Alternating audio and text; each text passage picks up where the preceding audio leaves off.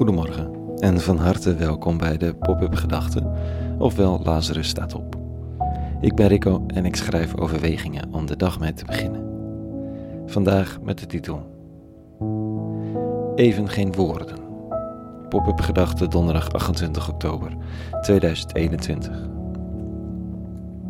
Vorige week bezocht ik met mijn vrouw, kunstenaar en interieurarchitect Johannes Zwart, de Biennale in Venetië. Wat een stad is dat. En wat een absurdistische hoeveelheid inspiratie krijg je om de oren op zo'n biennale. Elke land heeft een eigen paviljoen, wat soms al een kunstwerk op zichzelf is. En elk land heeft top of the bill ontwerpers en architecten aan het werk gezet om iets voor deze tentoonstelling te maken. Elk land gaf op een eigen manier antwoord op de themavraag van de tentoonstelling: How will we live together? De Japanners hadden een compleet Japans huis uit elkaar gehaald, geordend, gerubriceerd, verscheept, tentoongesteld en waren bezig om van elk onderdeel weer een nieuw object te maken.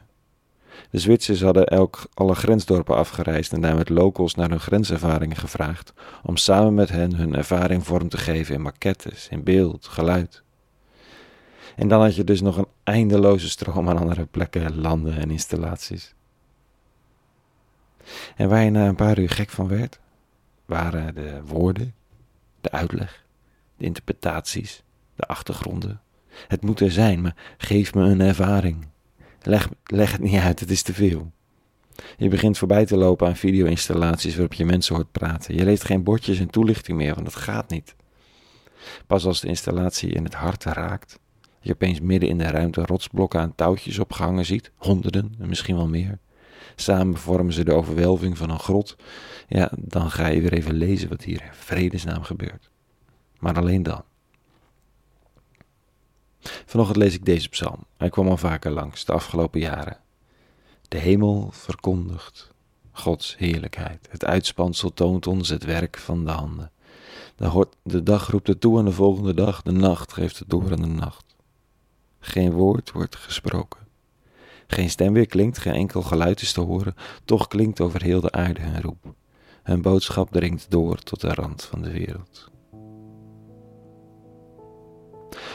En of je nou gelooft in het goddelijke of niet, zo door de wereld lopen als in een ervaring van verwondering, het spel van wind en regen voelen.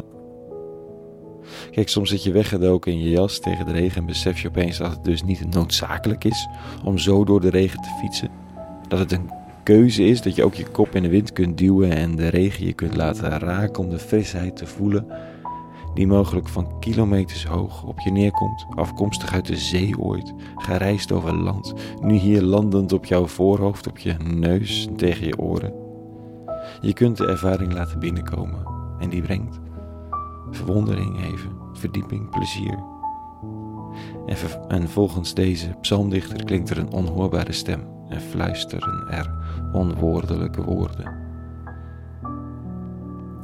Misschien iets om de dag dan maar mee te beginnen, op te houden met woorden en af en toe de wereld om me heen te ontdekken als de meest waanzinnige installatie, de allerindrukwekkendste tentoonstelling, de meest bizar gedetailleerde kunst die er ooit zal zijn om ons heen. Daar hoeft geen bordje bij. Dat voel je zo ook wel. Een hele goede donderdag gewenst. En vrede. En alle goeds.